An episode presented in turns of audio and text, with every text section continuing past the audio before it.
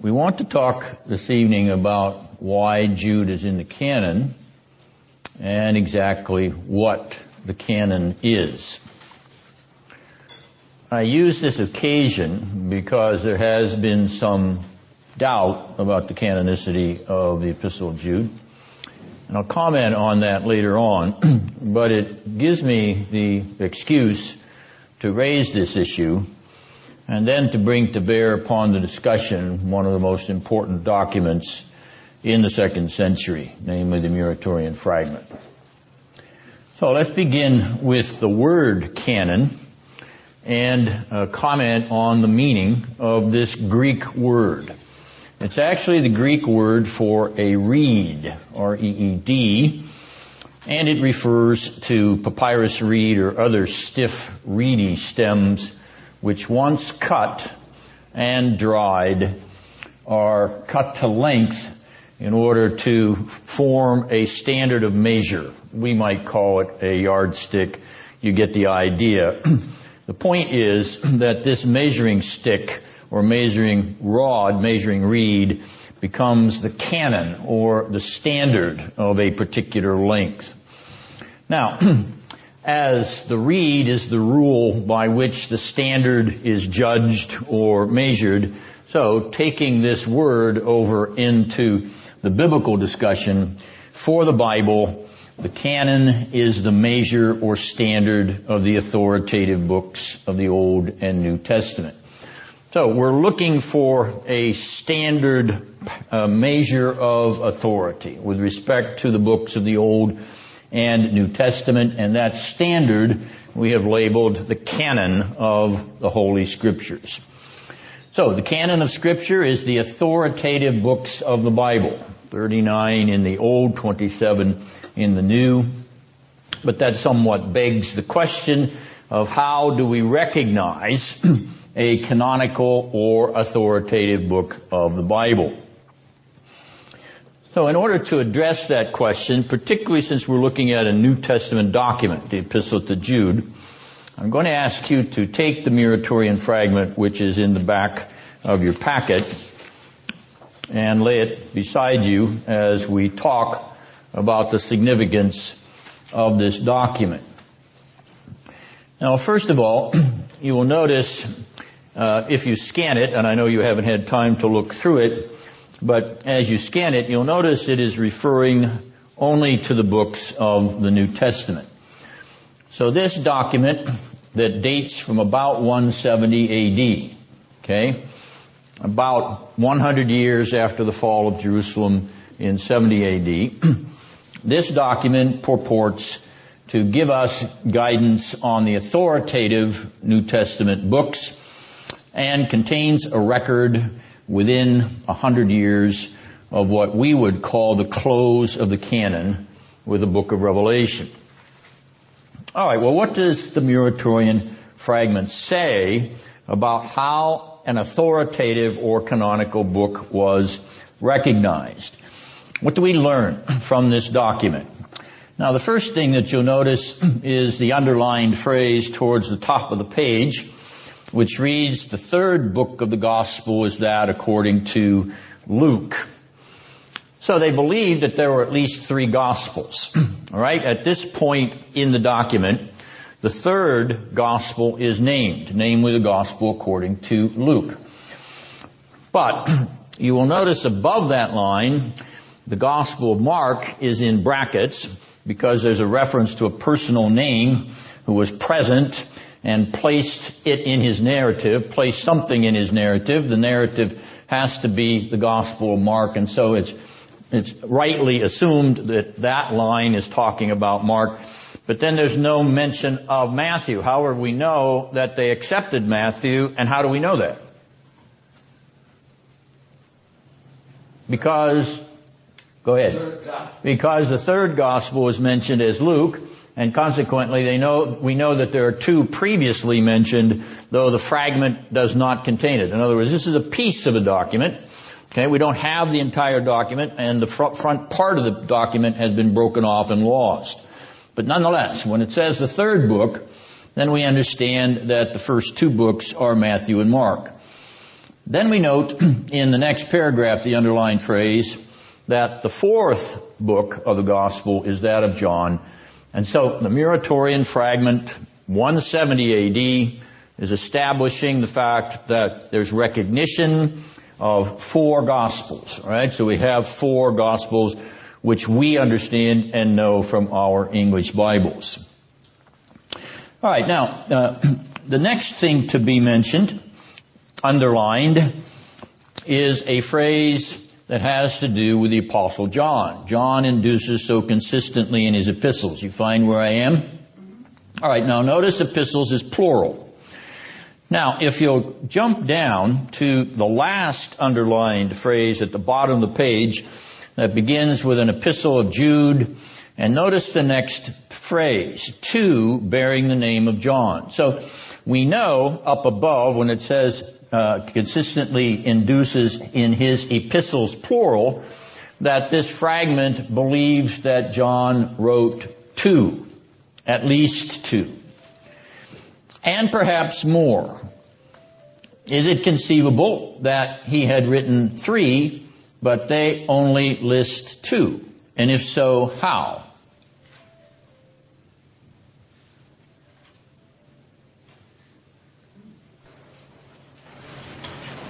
Second and third John were combined. Okay, they were considered one book. So it's possible that saying epistles plural is being aware of First John as one epistle and Second and Third John being one epistle. That is, being back to back. They're in the same document, in the same scroll. That's a possibility, okay? The other possibility, of course, is to say that they did not recognize the canonicity of Third John. We'll leave that aside, and we'll give them the benefit of the doubt that they, they go two for one. And we know this to be a pattern in the Old Testament, because in the Old Testament, Ezra and Nehemiah were recognized as one book. First and Second Chronicles recognized as one book. So we have this Jewish habit of putting books together because they are of the same genre or they're dealing with the same material. All right. So uh, now we have at least two epistles of John. And if we go back up to that sentence which says John induces and come to the next underlined uh, phrase, moreover, the Acts of the Apostles. All right, so we have four Gospels. We have at least two epistles of John, maybe three. And we have the book of Acts, un- uh, underscored as authoritative by the Muratorian Fragment. Now, as we move down the page, we come to the epistles of Paul. And you'll notice, as you glance at the next underlined section, that is preceded by a comment that Paul wrote seven to seven churches by name. And he lists them there. All right, so we have at least seven epistles of Paul, two churches named as such. But then in the last line of that underlined section, it begins with Corinthians, Ephesians, Philippians, et cetera. But he, that is Paul, writes twice for the sake of correction to the Corinthians and to the Thessalonians. So now we have nine epistles of Paul, seven to churches, but two of them twice to the same church. All right, four Gospels, two possible epistles, maybe three epistles of John, one book of Acts, and Paul's nine epistles to the churches. Now, in between the, uh, the that statement that we just concluded with and the next comment about Paul, we have a mention of the apocalypse. What's the apocalypse?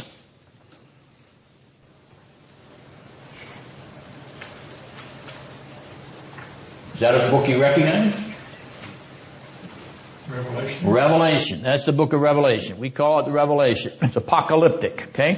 All right, we'll skip over that for a minute, and we'll go to that next line, which indicates that Paul wrote uh, out of affection and love, one to Philemon, one to Titus, two to Timothy. All right, we had nine epistles of Paul from that previous discussion, the ones to the particular churches. Now we add to that how many more? Two persons. We had four more, correct? Philemon, Titus, and two to Timothy. So nine plus four is thirteen, and we have the thirteen Pauline epistles. All right, now we'll go back up and take a look at Apocalypse and add that into our list, the book of Revelation. And finally, a line we've already looked at before, but this time we're going to put it all together. The last underlined phrase, an epistle of Jude and two bearing the name of John, counted among the note, note the phrase, Catholic epistles. By one seventy A D, these epistles are called part of the Catholic epistles, epistles plural. So that gives us Jude, uh, and uh, as we said before, perhaps two or three epistles of John, which ends up being twenty-two or twenty-three books. What's missing? Hebrews, Hebrews is missing. What else is missing? James. James is missing. What else is missing? Peter. First and Second Peter is missing. Okay? This is a curious omission. Uh, I'm not going to comment on why or why it may not be there.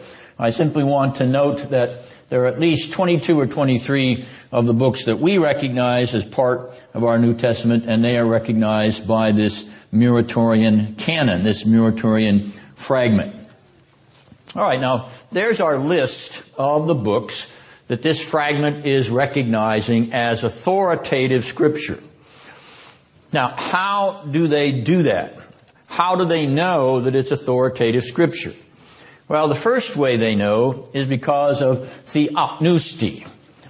All right, now I wrote the book on your, uh, I wrote the, the word on your outline because I knew you wouldn't recognize it. Of course, it's not a word you routinely see, and we'll ask our professor of Greek what theopneusti is. Theopneusti? Theopneusti. Yeah, well, uh, what theopneusti? Look at the word on the page. Okay.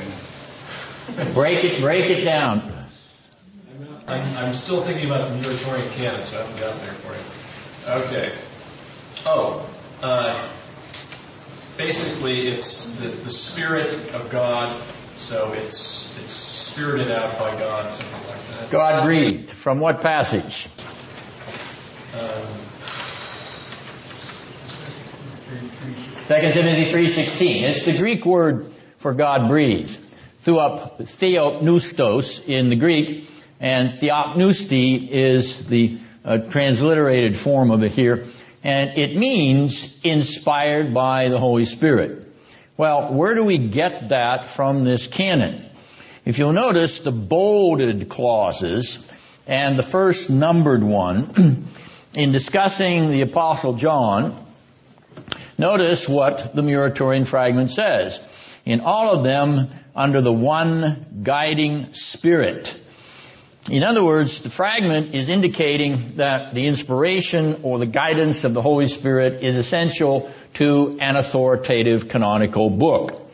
So, theopneusti is part of what the New Testament talks about with respect to the Old Testament scriptures. They are all given uh, by, they were all breathed out of the mouth of God. God breathed scripture. All scripture is inspired. The word is literally God breathed.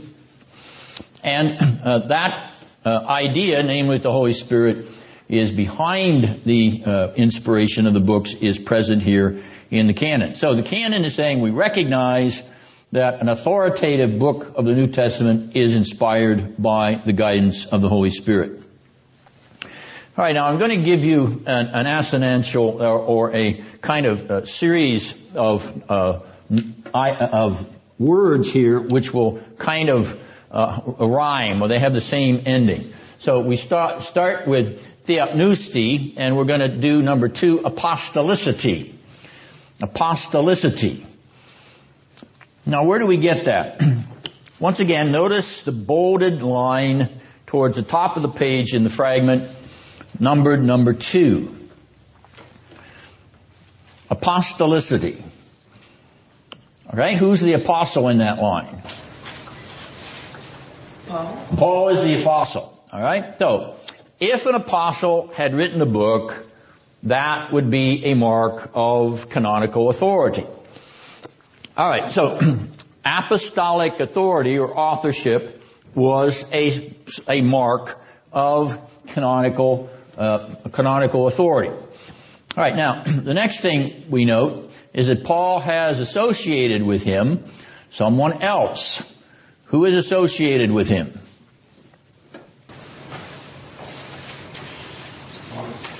John. Not John. Oh. Who accompanied Paul? Luke. Okay? So he'd already talked about the gospel according to Luke. And so here, he's talking about Luke, his associate. Paul and Luke traveled together. Luke was going to record Paul's missionary journeys, at least most of them.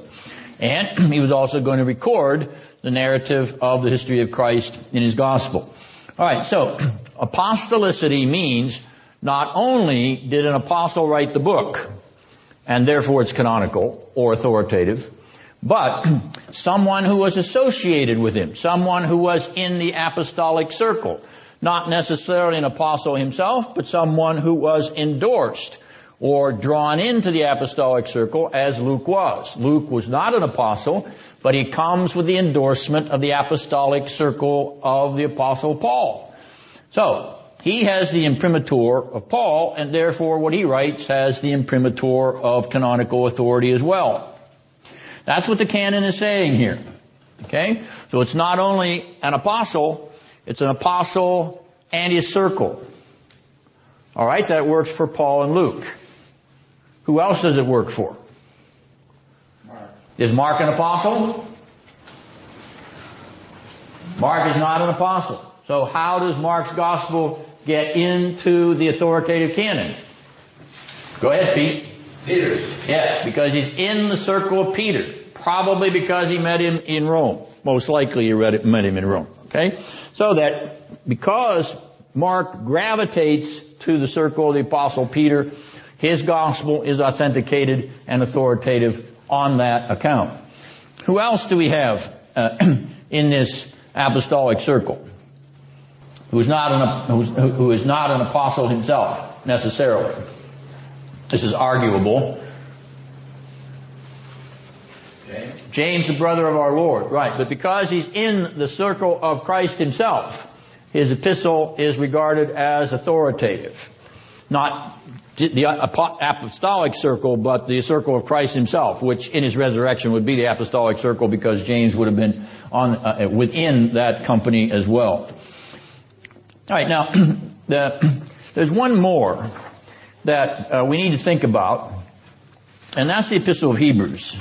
So let's turn to Hebrews, which you noticed was missing from the list here of the Muratorian Fragment. And we discussed this in our series on the Epistle of Hebrews, but let's revisit that discussion just for a moment with respect to this issue of canonicity. And let's take a look at Hebrews chapter two, verses three and four. And as you read through those verses, I want you to tell me what it has to do with the canonicity of the epistle.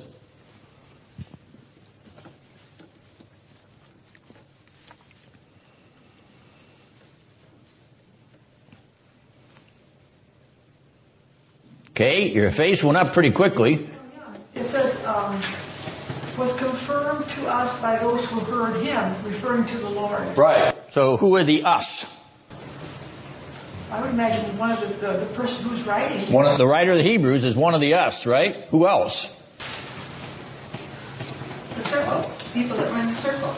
Yeah, people who were in the circle of the risen Christ's community, correct? All right, which could include the apostles.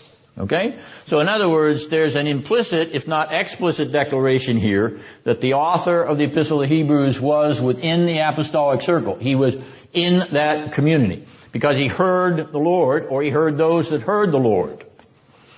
All right, so I think that that uh, satisfies the criteria of canon- canonical authority for the Epistle to Hebrews, and we'll have an occasion later on to remark about uh, Cyril of Jerusalem's comment on the Epistle of Hebrews. So, uh, apostolicity, or being within or endorsed by the apostolic circle, is uh, another mark of canonical authority according to this fragment. Now, the next word is catholicity. Theopneusti, apostolicity, catholicity. Now you notice that that's bolded two times. by the number three in your copy of the Canon or the fragment. They are held sacred in the honorable esteem of the Church Catholic. Many others which cannot be received into the Church Catholic. In other words, the recognition that the Church Catholic, meaning what? Roman Catholic Church? Universal. Universal, right. All the Christian churches that are now in existence, existence in one seventy A D, they recognize the authority of these documents. The whole church endorses four Gospels, one book of Acts, thirteen epistles of Paul, at least two, maybe three Catholic epistles, and the book of Revelation. And finally, the last criteria is publicity. Publicity. You see, I'm using that assonance to give you the kind of rhyme of it. Each one ends in a T Y. All right, publicity. That's number four. Commenting about the Shepherd of Hermas, which is in the opening of this paragraph, indeed it ought to be read, but it, but that it be made public to the people in the church and placed among the prophets is, is impossible. It is not possible. It is impossible. So the Shepherd of Hermas may be useful for reading, but not in the public church, not in the worship service. So there's no publicity, no public reading of that book. Final point of canonical authority. May it be read in the public worship of the saints. If it may not, if it is not accepted for public reading, it does not belong to the church as authoritative scripture. All right, now these are these four elements from this fragment, which are fairly standard categories for defining what is a book that belongs to the canon. Is it inspired? Does it belong, in the case of the New Testament, to an apostle or to his circle? Is it a book which was recognized by the universal church? Is it a book that can be read publicly in the worship service of the saints? These are the kinds of criteria that this fragment lays down for how these books have been accepted into the New Testament. All right, now let's take Jude, which we're studying, as a case in point. And let's begin by examining some of the texts of Jude and comparing them with some texts in Second Peter. So, if you have your finger in the Epistle of Jude, would somebody read out verse six for us? And the angels which kept not their first estate, but left their own habitation, he hath reserved in everlasting chains under darkness unto the judgment of the great day. Thank you, Nancy. Now, keeping your finger there, let's turn back to Second Peter chapter two, verse four. And when you get it, read it out, please. Second Peter two four. Thank you, Cheryl. For if God did not spare angels when they sinned, but set them to, sent them to hell, putting them into gloomy dungeons to be held for judgment. Thank you. You notice a similarity. There is a similarity between Jude six and Second Peter two four. All right, let's be, uh, take a look next at Jude nine. Back to Jude, and if you have verse nine, read it out, please. That Michael the archangel, when contending with the devil, he disputed about the body of Moses, durst not bring against him a railing accusation, but said, the Lord rebuke thee. All right, now let's turn back to Second Peter chapter two, and let's look at verse eleven of Second Peter two. If you have it, read it out. Second Peter two eleven. Yet even angels, although they are stronger and more powerful, do not bring slanderous accusations against such beings in the presence of the Lord. All right, a similar phrase, bringing a railing judgment against the Lord. So there is, once again, this uh, parallel or this symmetry between Jude and Second Peter. And finally, there are more than what I'm listing here, but nonetheless I'll take these as examples.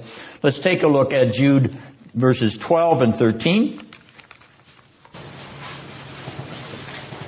And when you have it, go ahead and read it out. These are spots in your laches, why they feast with you without fear, serving only themselves. They are clouds without water, carried about by the winds, laid out on trees without fruit, twice dead, pulled up by the roots, raging waves of the sea, forming up their own chain, wandering stars, for whom is reserved the blackness of darkness forever. Thank you. And now, turning to Second Peter two seventeen.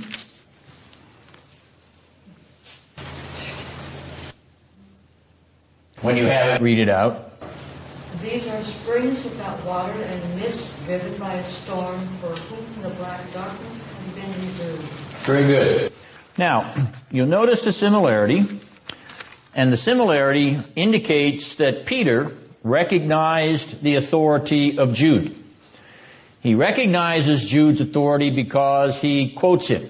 He borrows language and imagery from his epistle. Now, why do I suggest that it is Peter who borrows from Jude and not Jude who borrows from Peter? Well, uh, yes, go ahead, Nancy. Well, I was just going to say, because in this document um, that we just studied, Jude wasn't mentioned. Jude is mentioned, but Peter is not. Okay? So, so the document doesn't help, help us with this question. Okay? We're going to say, which is first? Jude or Peter? And I'm suggesting that Jude is first, and Peter borrows or paraphrases Jude's epistle. Why do I say so? Well, let's take the original Greek text. You don't have it, I know. I do. And we'll count up the words in Jude nine. In Jude nine, there are twenty-two Greek words in that verse. The verse that is parallel is Second Peter two four. There are sixteen words in Second Peter two four. Less words in Peter than in Jude for a similar phraseology. Okay? In, in that was, I'm sorry, in Jude six, uh, there are twenty-two, not Jude nine. In Jude nine, there are twenty-four Greek words. In Second Peter two eleven, there are fifteen. And finally, in Jude twelve to thirteen, there are forty Greek words. And in Second Peter two seventeen, once again, there are fifteen. Now you understand why I'm suggesting that Jude is first. It would be perfectly logical for a person to look at a document and shorten it, condense it, make it more compact, extract phrases from it that are to their purpose. It would be much more difficult to see the reverse process. In other words, a person writing a shorter verse, having it expanded by a subsequent writer. So, brevity suggests that Peter is second, not Jude. Jude is prior to Peter, and Peter uses him. Now, the point of this exercise is to note not only that there's a precedent, that is, Jude was written before Second Peter, but is also to notice that Peter recognizes the authority of Jude's epistle because he borrows from it. And he borrows from it without citing it. Now, there's nothing wrong with that. This is not uh, unethical. He's simply using the canonical language of another epistle to incorporate into his own letter because he wants to use it for purposes that he is underscoring. Those purposes are slightly different. We'd have to study the epistle, second epistle of Peter in order to know what that is. But nonetheless, we're going to have to do Jude first to know what his intention is. All right, so we'll start with Jude first because he's prior. Now, the next step, since we since we know already that in the first century, Peter recognizes the authority of the Epistle of Jude, what about the patristic testimony? Now, what does that word patristic mean? Anyone? Fathers. The church fathers, yes, the church fathers. Pater, from the Latin word for father. All right, what do the church fathers say about the Epistle of Jude? The earliest testimony comes from Clement of Alexandria, a theologian, Christian theologian of the second and third century. You'll notice that he died about two fifteen A D. Now, he wrote a commentary on the Epistle of Jude, obviously recognizing its authority as a canonical New Testament epistle. Now, that commentary only exists in fragments, but nonetheless, he did write one, and fragments of it survive. He makes a statement in another work, which is only which, uh, only a partial part of which exists, his Hypotyposes, which is uh, in which he says, Jude, who wrote the Catholic epistle. So for Clement of Alexandria, beginning of the third century, in the history of the Christian church, there's no question about the fact that Jude is the author of the Catholic epistle that we have in our New Testament scripture. But there's more. He quotes the book of Jude in his most famous complete work named called The Instructor. So he, in fact, he cites three verses in the Epistle of Jude in that work. And then he makes a statement in another one of his famous complete works, the Stromata, where he says, while indicating Jude prophesied. Now you notice I placed that in quotation marks. That's literally what he said. He says Jude prophesied in Jude eight and sixteen. What does that mean he believed about Jude's epistle? How does anybody prophesy? Inspired. Spiritual. By the Holy Spirit. By the Holy Spirit. So he acknowledged here by this phrase that he believes that the Epistle of Jude was given by inspiration of the Holy Spirit. All right, so we have a clear confirmation of what the Muratorian Fragment said about forty years earlier. In one seventy A D, we have a testimony of the Christian church in this fragment that the Epistle of Jude is canonical. Now in two fifteen A D, we have testimony from Alexandria that this epistle is canonical. Now let's take a look at Tertullian. Tertullian is also from North Africa, but not from Alexandria. Does anyone know where Tertullian comes from?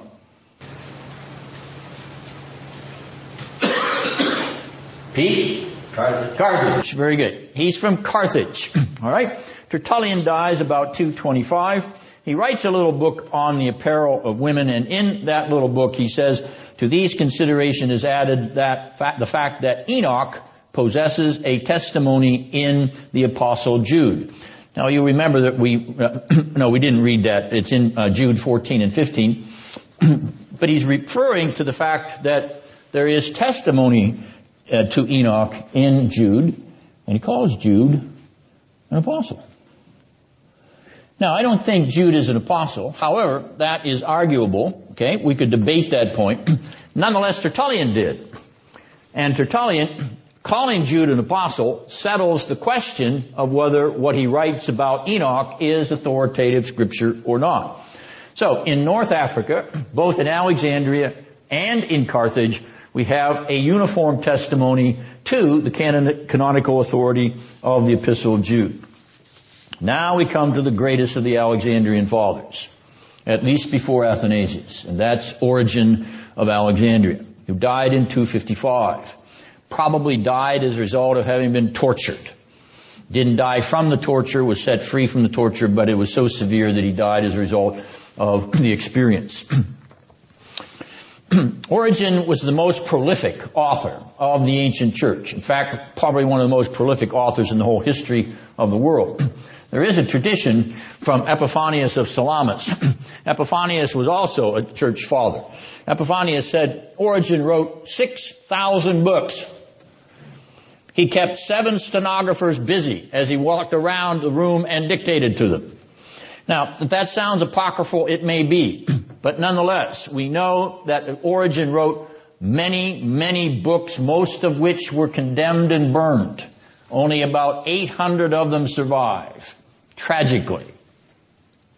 But he got lumped in with later heretics, though he was not responsible for their heresy, got lumped in with later heretics, and because of that guilt by association, he himself was condemned and his works were destroyed. Some of them were destroyed. All right, what about Origen? Origen has a list of the Old and New Testament canon in his sermons on the book of Joshua. I extracted from that only the, the part in which he states that James and Jude are in the New Testament canon. But it's that next statement on the next page that is curious. He also says in his commentary on the Gospel of John, which incidentally has been translated into English for the first time. The whole commentary on John has just been translated into English uh, in the so-called Fathers of the Church series. Here's what he says. If indeed one were to accept the Epistle of Jude, if indeed, we've been accepting the Epistle of Jude since one seventy. We've been accepting the Epistle of Jude since Peter accepted it. First century, haven't we?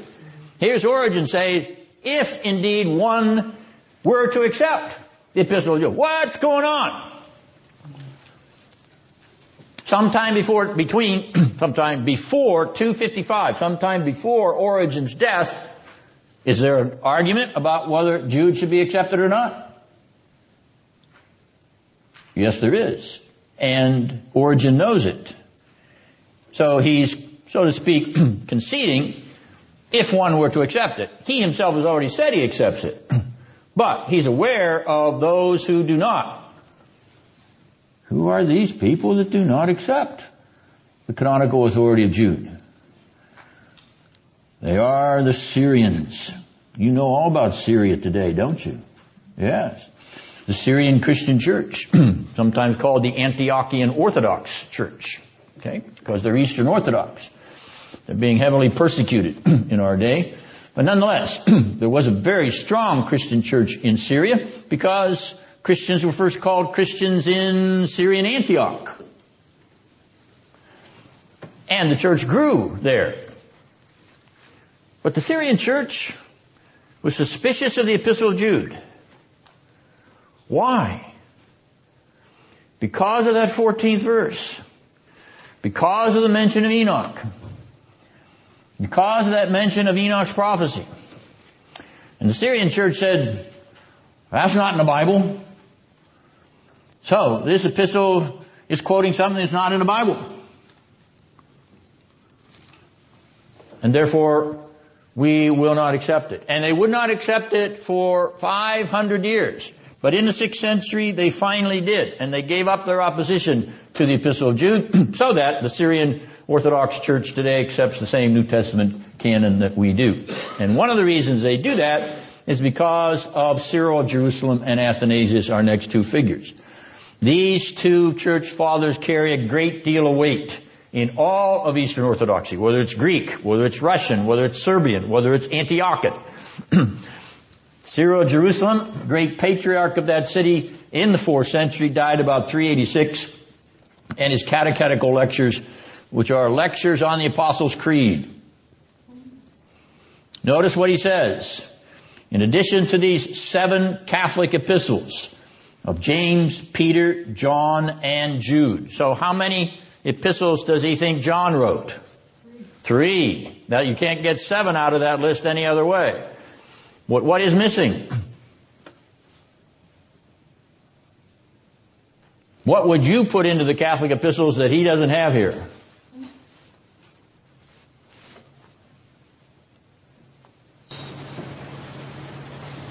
Same thing that was missing before. What was missing before? Hebrews is missing before. All right, so he does not put Hebrews among the seven Catholic epistles. But he goes on in these catechetical lectures to say Fourteen epistles of Paul.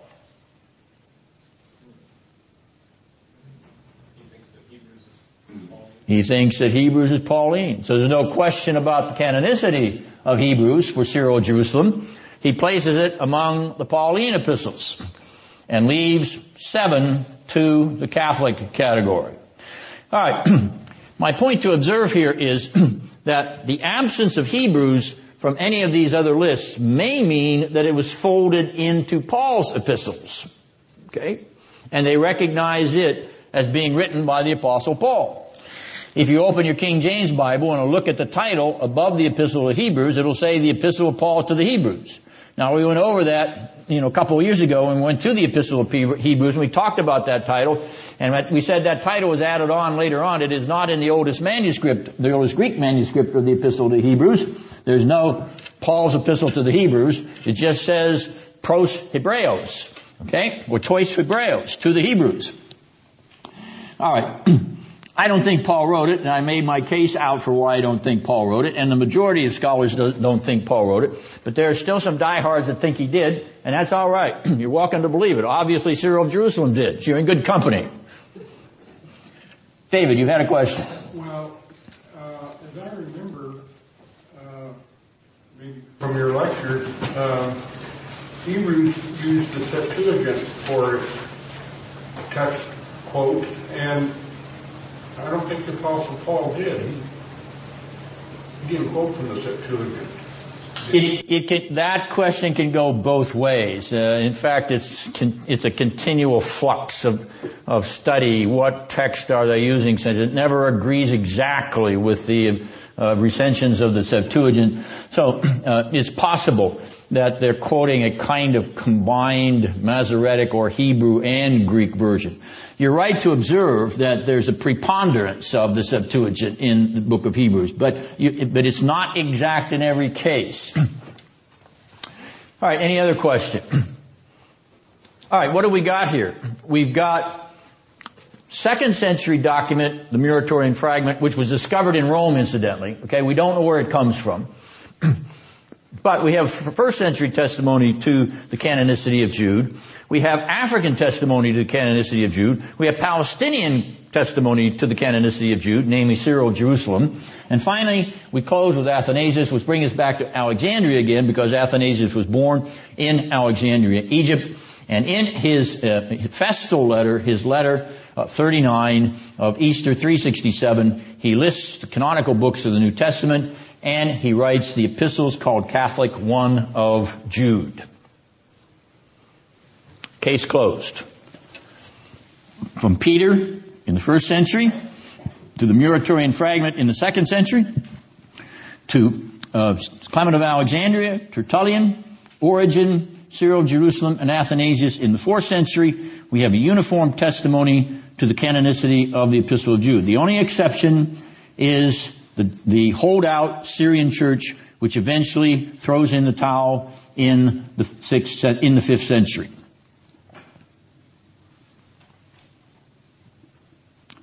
All right, so we know the Jude's in the canon because the church said so.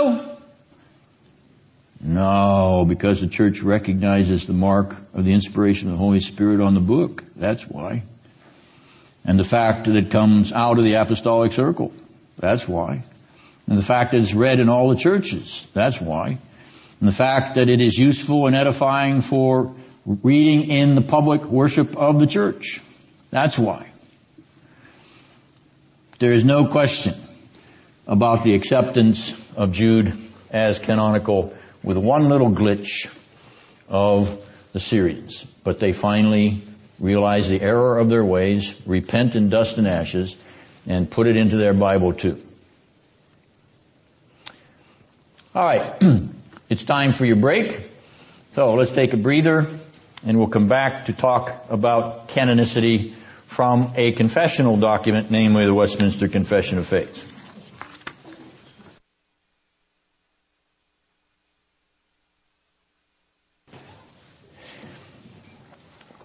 All right, now let's take a look at our confessional standard, namely the Westminster Confession of Faith. And I have printed into your handout the fifth paragraph of chapter one, which I will read and encourage you to listen as we go. Notice what the confession is saying. We may be moved and induced by the testimony of the church to an high and reverent esteem of the Holy Scripture and the heavenliness of the matter, the efficacy of the doctrine, the majesty of the style, the consent of all the parts, the scope of the whole, which is to give all glory to God, the full discovery it makes of the only way of man's salvation, the many other incomparable excellencies and the entire perfection thereof, are arguments whereby it doth abundantly evidence itself to be the Word of God. Yet notwithstanding our full persuasion and assurance of the infallible truth, notice that phrase, infallible truth, and divine authority thereof, is from the inward work of the Holy Spirit, bearing witness by and with the Word in our hearts. Now, I want to begin with the proof texts that are at the end of that paragraph. I want us to begin with John sixteen, verses thirteen and fourteen, and ask ourselves, what does that have to do not only with this paragraph, but what does it have to do with canonicity? So, if you'll turn with me to John sixteen, verses thirteen and fourteen, and once again, whenever someone has it, please read it out for us.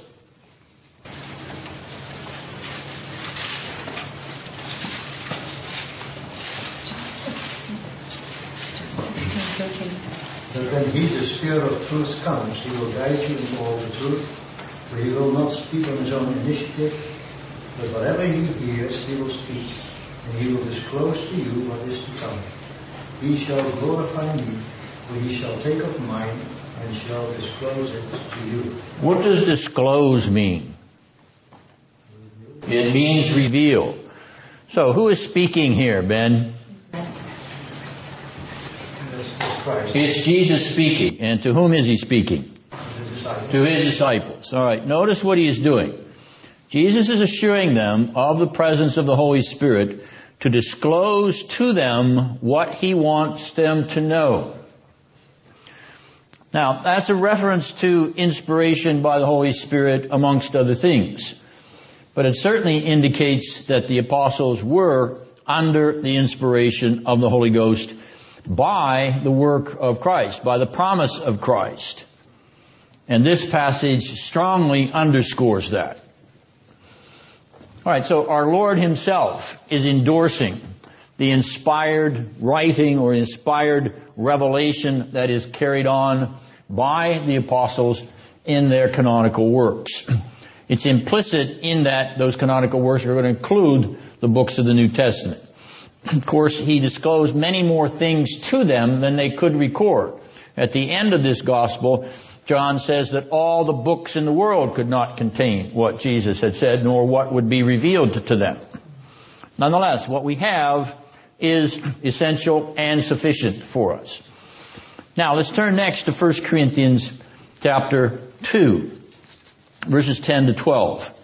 So here's Christ endorsing the Holy Spirit character of the revelation of the apostles. What does Paul say here in First Corinthians two?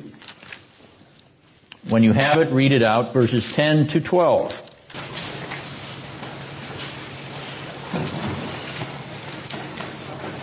But God hath revealed them unto us by his Spirit, for the Spirit searcheth all things, yea, the deep things of God. For what man knoweth the things of a man, save the spirit of a man, which in him, which is in him, even so the things of God knoweth no man, but the Spirit of God. Verse twelve. Now we have received not the spirit of the world, but the Spirit which is of God, that we might know the things that are freely given to us of God. All right, now Paul there is claiming his own divine inspiration. He is claiming to be moved and guided by the Holy Spirit. So, Christ endorses the Holy Spirit inspiration of his apostles. Paul claims that very same Holy Spirit inspiration for what he is writing, what he is teaching. And finally, let's turn to Second Peter chapter three. We looked at Second Peter in a different connection with respect to Jude earlier. Let's look at Second Peter chapter three, verses fifteen and sixteen.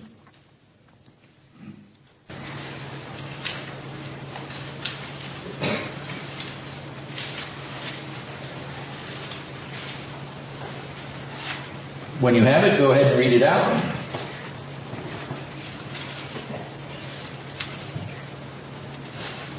And regard the patience of our Lord to be salvation, just as also our beloved brother Paul, according to the wisdom given him, wrote to you, as also in all his letters, speaking in them of these things, in which are some things hard to understand, which the untaught and unstable distort, as they do from the rest of the Scriptures to their own destruction. Now, what's Peter saying about Paul's letters?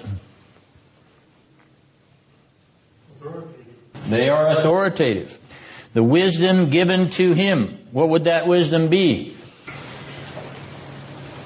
Wisdom from above. It would be wisdom communicated by the Holy Spirit. And notice, he says in verse sixteen, all his letters. Peter was aware of all of the Apostle Paul's letters. All thirteen of them. Or maybe fourteen if you think he wrote Hebrews. Now notice what else Peter says about them. Paul has some things that are difficult to understand. We know that is the case, do we not? There are challenging aspects to the epistles of Paul. But nonetheless, nonetheless, the one thing that there is no difficulty about is with regard to salvation in verse fifteen. That message is clear. It's clear in Paul, it's clear in Peter, it's clear in the teaching of Christ, it's te- clear in the teaching of the apostles, it's clear in every book of the New Testament. There may be difficult things in Paul and other places. Hebrews is particularly challenging. But nonetheless, one thing is very clear. The simplest child can understand it. I'm a sinner. Jesus died for sinners. Do you believe in Jesus that he died for your sins? That's simple, basic gospel message, and it's in every book of the New Testament. So, with respect to these proof texts at the end of the confession, we're underscoring the fact that the inspiration of the writers of the New Testament is primary. Well, let's go back to the top of that paragraph. We may be moved and induced by the testimony of the church. Do we believe that the scriptures are authoritative because the church says so? Cheryl, you're shaking your head. Because it's because the Bible says so. Because the Bible says so. But the Bible belongs to the church. So the church says the Bible says so. So that makes it so.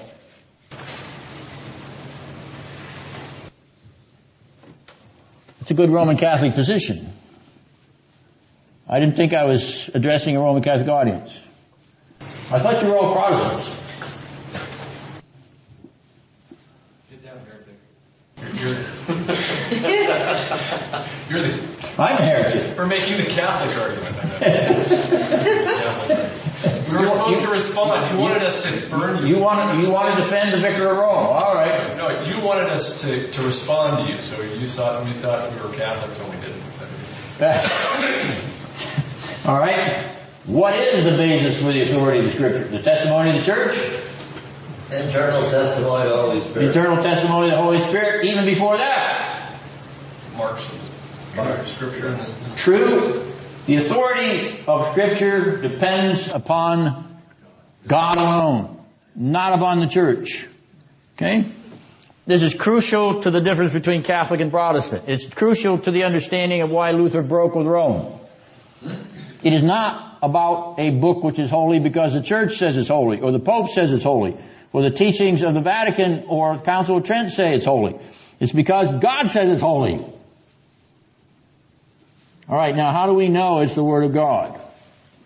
We can be raised to esteem this by the testimony of the Church. All right?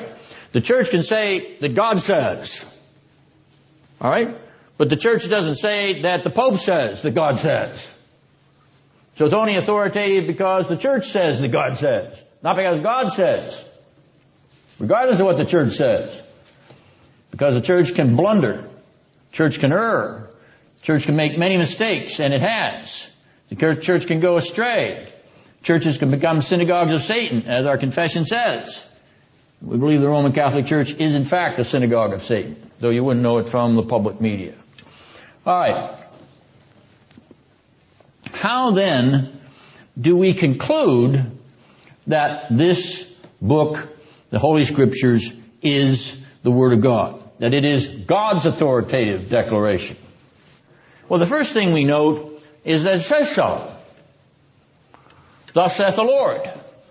How many times does this book say, thus saith the Lord? Four thousand times the book says, thus saith the Lord. The book claims to be the Word of God. Its own internal testimony is, thus saith the Lord, over and over and over again. But what about this heavenly, heavenliness of the matter? What is our confession driving at when it talks about being induced to under, to, to accept the high authority of Scripture? Indeed, its direct divine inspiration by the heavenliness of the matter. What matter is it talking about? Scripture. It's talking about the words on the page of the Bible, correct. Why is it saying the heavenliness of the matter?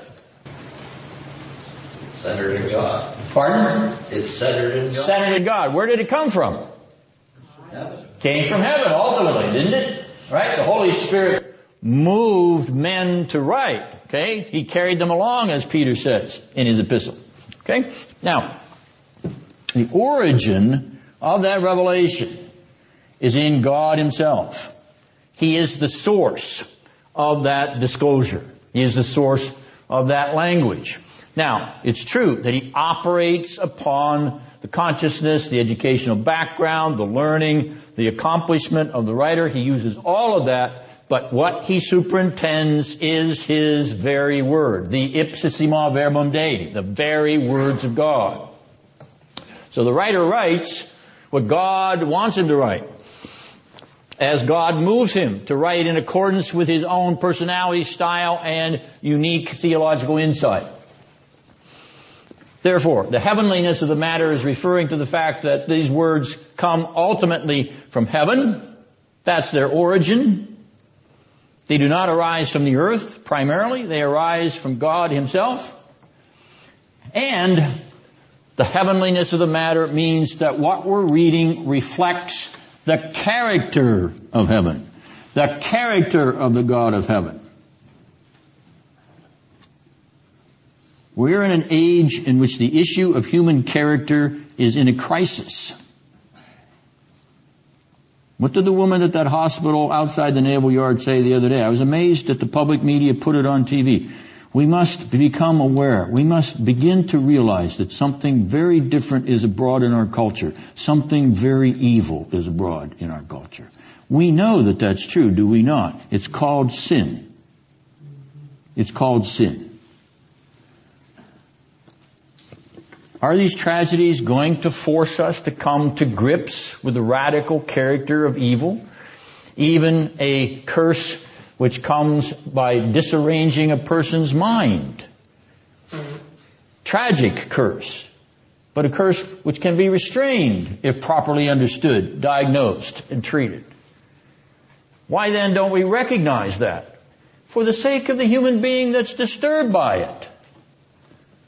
And take compassion upon them and help them. Not turn them loose to be destructive. Unrestrained. All right, so the Scriptures give us this heavenly character. That's what the heavenliness of the matter is. The next phrase is the efficacy of the doctrine. What's the word efficacy mean?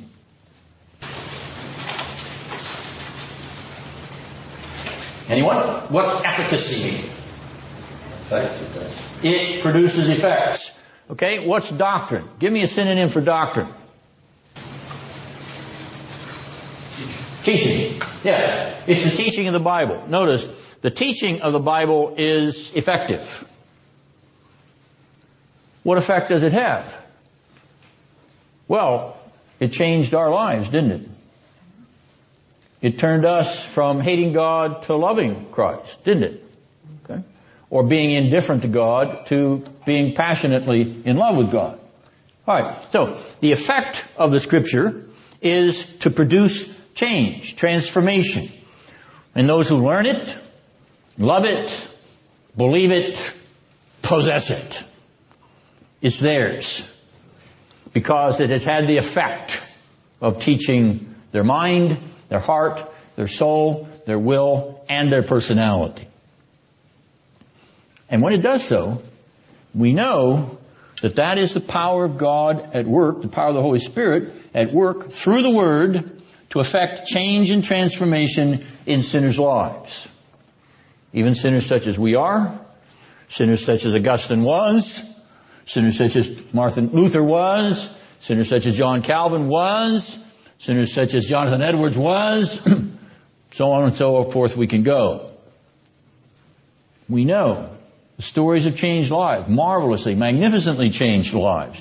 Hardcore prostitutes, alcoholics, drug de- dealers, murderers, rapists. We know that they have been saved by the grace of Christ, and they've repented and given up all of that wickedness and devoted their lives to the Lord Jesus. We know that the effect of that gospel can do that, because the Holy Spirit can transform a life. Two Jewish adults, fifty years of age, in a motel room in western Pennsylvania, reading the New Testament, converted by reading the New Testament. Walked across the street to join a Presbyterian church. Died in that faith of the New Testament. Raised in the synagogue, fifty years in Jewish tradition, sat down in a motel room and opened the New Testament and started to read, and the Holy Spirit changed their hearts. Walked across the street to become a part of a worshiping community, even though they lived one hundred fifty miles away and they only drove to that western Pennsylvania town on the weekends. But they were in that pew every Sunday morning. Yes, powerful, powerful effects. Next phrase, the majesty of the style. What's this style they're talking about?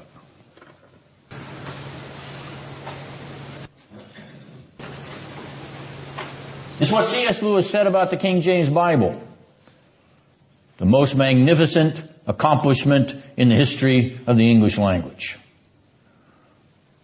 Yes, it is a magnificent literary product. The majesty of the style.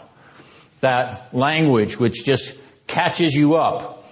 Well, that is, if you still read Elizabethan English, if you still read the King James Version, which I encourage you to read for literary purposes. Not because it's the most reliable text, not because it's the best translated text, but it's the most magnificent text. You can't get away from "the Lord is my shepherd" in the King James Version. You read the twenty-third Psalm in any other version and it's dead. It doesn't vibrate. It doesn't move you. All right. This is this kind of majestic style because it has the majesty of God behind it. The style of this book is the style of the person who inspired it, and that is the majestic Lord God Almighty on high. The marks of that are all over this book. You need to read Hebrew and Greek to appreciate it in its depth. But nonetheless, in your very good English translations, like the New American Standard, here I am, I'm pounding that again, but in your very good English translations, not paraphrases like the New International Version, but in your good English translations, that brilliance and majesty of style can be brought out, even in English translation. But when you read it in the Hebrew, and when you read it in the Greek, and when you see the beauty of this language, the power of this language, the concatenation of this language, how it's been arranged, how it falls out, how it draws your heart into the heart of God through Christ Jesus by the Holy Spirit, you praise the Lord. Indeed you do, for the majesty of this style.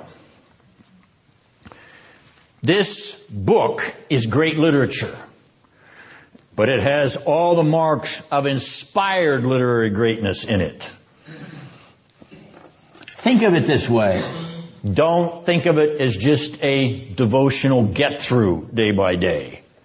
Look at the drama of the majesty of this language.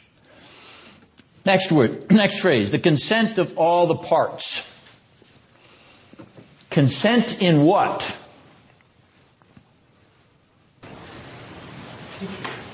Teaching. Consent in teaching, consent in all the parts. All the parts consent in accord, in harmony. There are no disagreements, no, disagreements, no contradictions. There are no mistakes in the Bible, properly translated in the original autographa. All right. Here, the confession is saying, look, From Genesis to Revelation, we have harmony and agreement throughout. That is, we have harmony and agreement that it is all come from God and it is His revelation to us. He is speaking to us, and He does not lie. He does not contradict Himself. He does not deny Himself. So whether I can understand the harmony, whether I can understand the agreement, I know it's there somewhere, but I'm too stupid to see it. And so I got to ask the Holy Spirit to illumine my dumb brain so that I can see it. Not give me a new revelation. I don't need any more new revelations. I got all the revelation I need right here. But what I do need is illumination. I do need a brain that's not on sleep mode. Come on, let me understand what you are saying in accordance with what you've said elsewhere. So as we go on in this confessional statement, we will come to a comment in which the confession says the, the, the infallible interpreter of Scripture is Scripture itself. So when I come to a place that doesn't seem to comport or agree with another place, then I'm going to go to other Scriptures and try to illuminate that dark passage for myself so that I understand why it agrees with the other one. I'm going to take the clear and use it to help me understand the less clear. That's a principle of illumination, also a principle of exposition and explanation. Now the next phrase is the scope of the whole. The scope of the whole, which is to give glory to God. What's the purpose of the whole Bible, Genesis one one to Revelation twenty-two? What's the purpose of to give glory to God? The catechism out of this confession, out of the assembly that wrote this confession, the catechism begins, the chief end of man is to glorify God and enjoy Him forever. The purpose of the book is to give all glory to God and to humble us, to humble man in the presence of God's own revelation and self-disclosure. The next phrase, the full discovery it makes of the only way of man's salvation. Many ways to God. I am the way, the truth, and the life. No man cometh unto the Father but by me. This is the only way to salvation. And I will only find it in this book. I will not find it in the Jewish uh, Tanakh. I will not find it in the Muslim Quran. I will not find it in the Buddhist Gita. Now, when I say I won't find it in the Tanakh, I won't find it in the Tanakh because it's not completed. It's not fulfilled. It's not going to bring me, it's not going to bring me to Jesus. I could read the bare text and it could bring me to Jesus, but it won't bring me to Jesus because they won't allow it to be fulfilled. They won't put it on their, in their Bible. No. It is this book, this scripture, this canonical collection of sixty-six authoritative canonical books, which shows me the only way of salvation, which is through Jesus Christ. I'm not going to get to Him by my good works. I'm not going to get to Him by my philanthropic benevolence. I'm not going to get, get to Him by the fact that I do good to my neighbor. I'm going to get to Him through Jesus Christ. Everything else should fall into place behind that. And the fact that this book is unique in that regard places it in a category of divine revelation. Many other incomparable excellencies. The next phrase. Many other incomparable excellencies. What do the writers of the confession have in mind here? One thing they have in mind is the fact that there are historical events recorded in the Bible, or particularly in the New Testament, that aren't recorded in the Old Testament, and we would not know these events without the incomparable excellence of the whole, full-orbed revelation of God. Now, we had an instance of that earlier when we read Jude nine.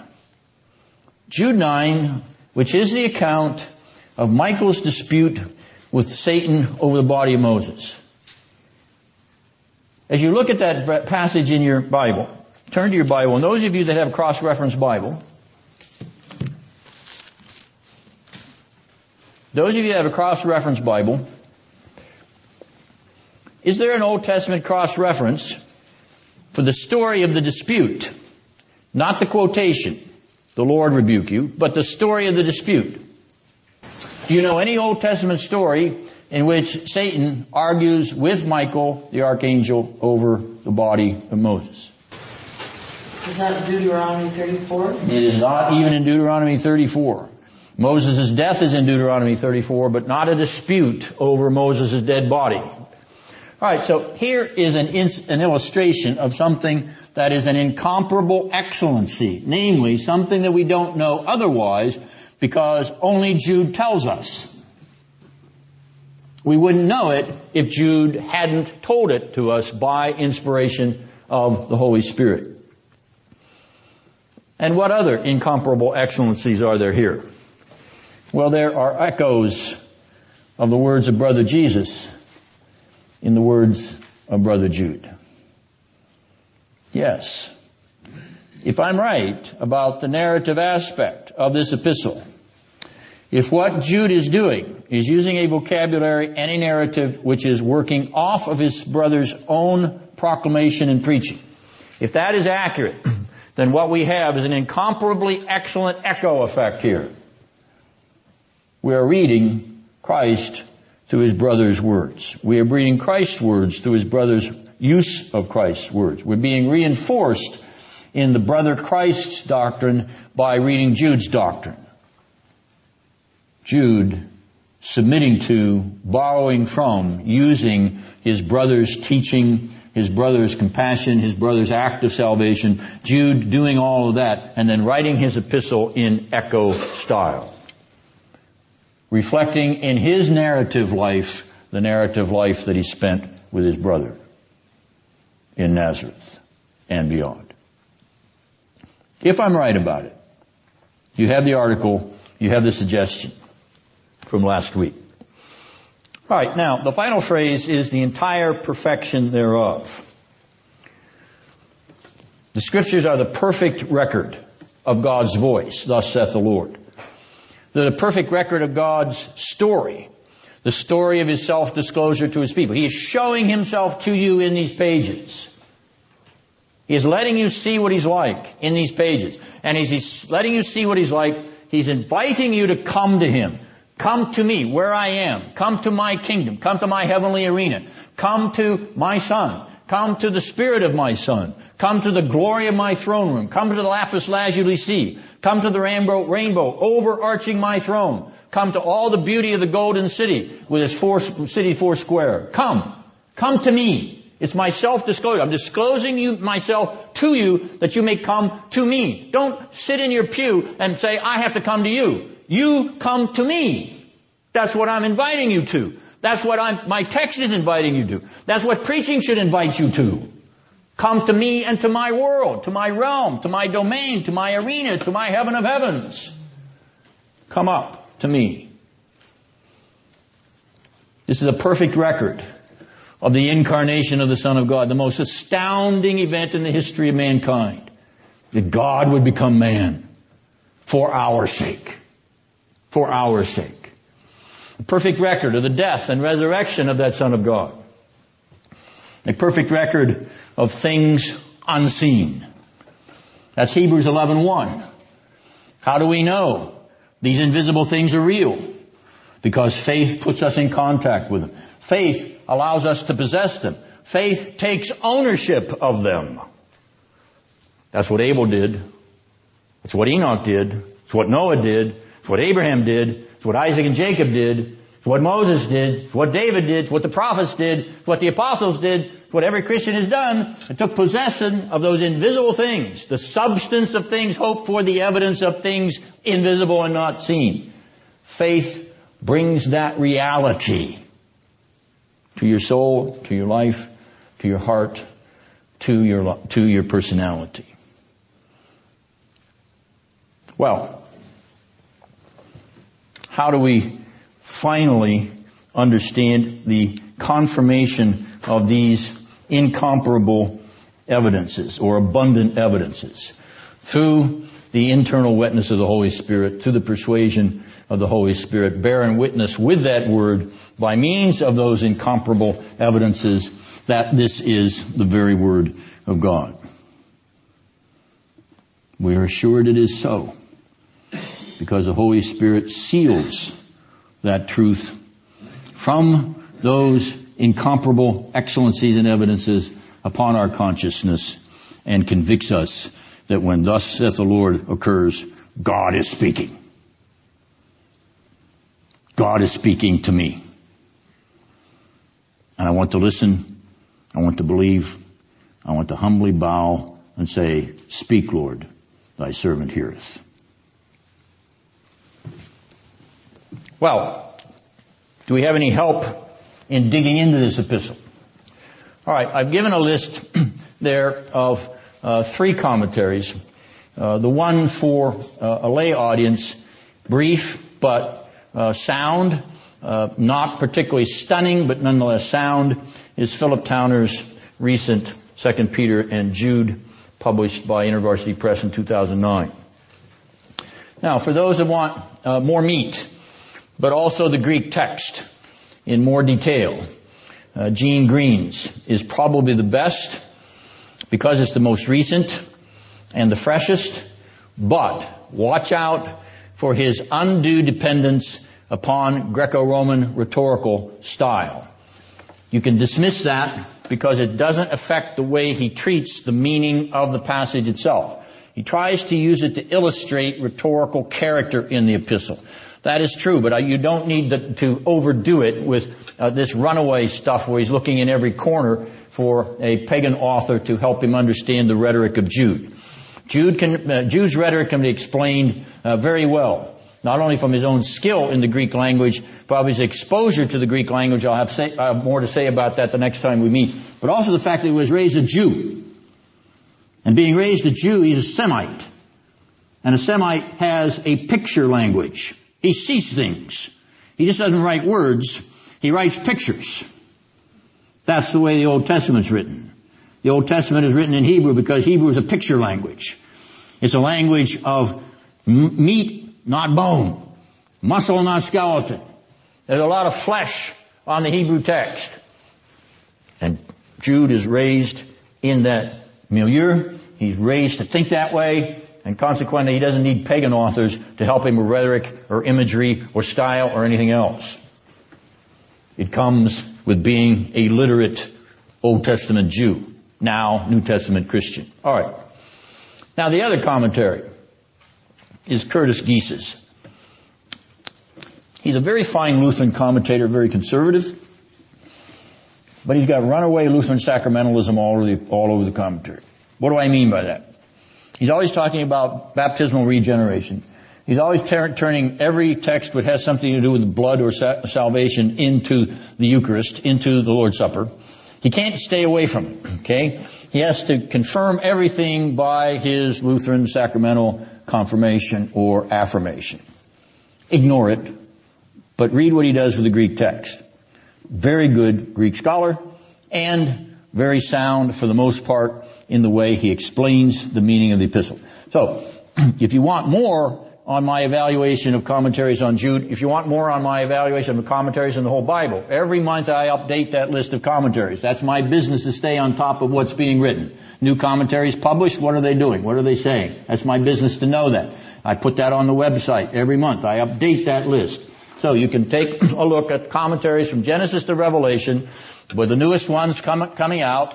Uh, Jack Lundboom's commentary on Deuteronomy just came out. I have a copy of it on my desk at home. I'm going to start to assess what it's all about, and then I'll put it up on the website and tell you why it's good or why it's bad or why it may be in between. That's my job. So you can look at that list and see a lot more commentaries on the Epistle of Jude. Some of them are older. Some of them are newer, but not as good because they're too liberal, they're too radical. There's one commentary that was published two years ago in which the author says explicitly, we cannot use this epistle for our day. There's too much hate speech in it. Yeah. Yeah.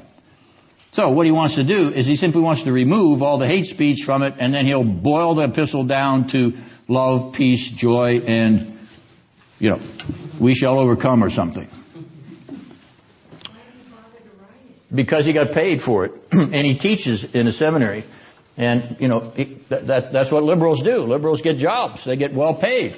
And they teach uh, students in liberal seminaries that go out in the liberal churches. Any other questions you have? Why is Jude in the canon? Because it has the marks of the inspiration of the Holy Spirit on it, apostolicity on it, catholicity on it, publicity on it. It was publicly read, and it has the endorsement of the Apostle Peter. Jo- uh, Scott? Um, when the divines say the heavenliness of the matter, because they thought in terms of pilgrimage, uh, back to Augustine, are they also thinking that this is a work which has us as pilgrims on the way to the heavenly city, laying hold of the heavenly realities, not an earthly philosophy? Baxter's, Richard Baxter's Saints' Everlasting Rest is very close to that, okay? Because it's, he's expounding the Epistle of Hebrews, in part, in that huge book, over a thousand pages. But is it articulated the way I would do it, the way you would do it, the way Voss would do it? No, it is not. But the, but, but in a nutshell, the, the principle is there, okay? The, the drama isn't so much. Even Owen's commentary on Hebrews, on Hebrews eleven, touches on it, but he doesn't, he doesn't, it doesn't, it doesn't spring on him. It doesn't possess him. He doesn't, he doesn't see the power of the pilgrimage motif. It's one of the reasons that I took the position that the, the, the, the meaning of the title Epistle of Hebrews is Epistle to the New Testament Pilgrims. The pilgrims of the end of the age. It's not written to the Jews. It's written to Christian pilgrims, Jew and Gentile alike, who are the pilgrims of the end of the age. Going back to the use of Hebrew in Genesis fourteen. All right, well, let's close with prayer then. We are grateful, Lord, for the inspired word that you have granted to us by your wonderful kindness and mercy, because it is your very word. The word of life, the word of salvation, the word of grace, the word that reflects heaven to us even as we read it, the word that draws us into your character, yea, it draws us into your life, into your eternal life, through Christ Jesus, your Son, our Lord. We bless you then for this epistle written by our Lord's brother, and we pray, Father, that we may understand it in perhaps a new way, a way which will cause it to echo the words of Brother Jude, Brother Jesus, and our needy hearts. For Christ's sake we pray. Amen.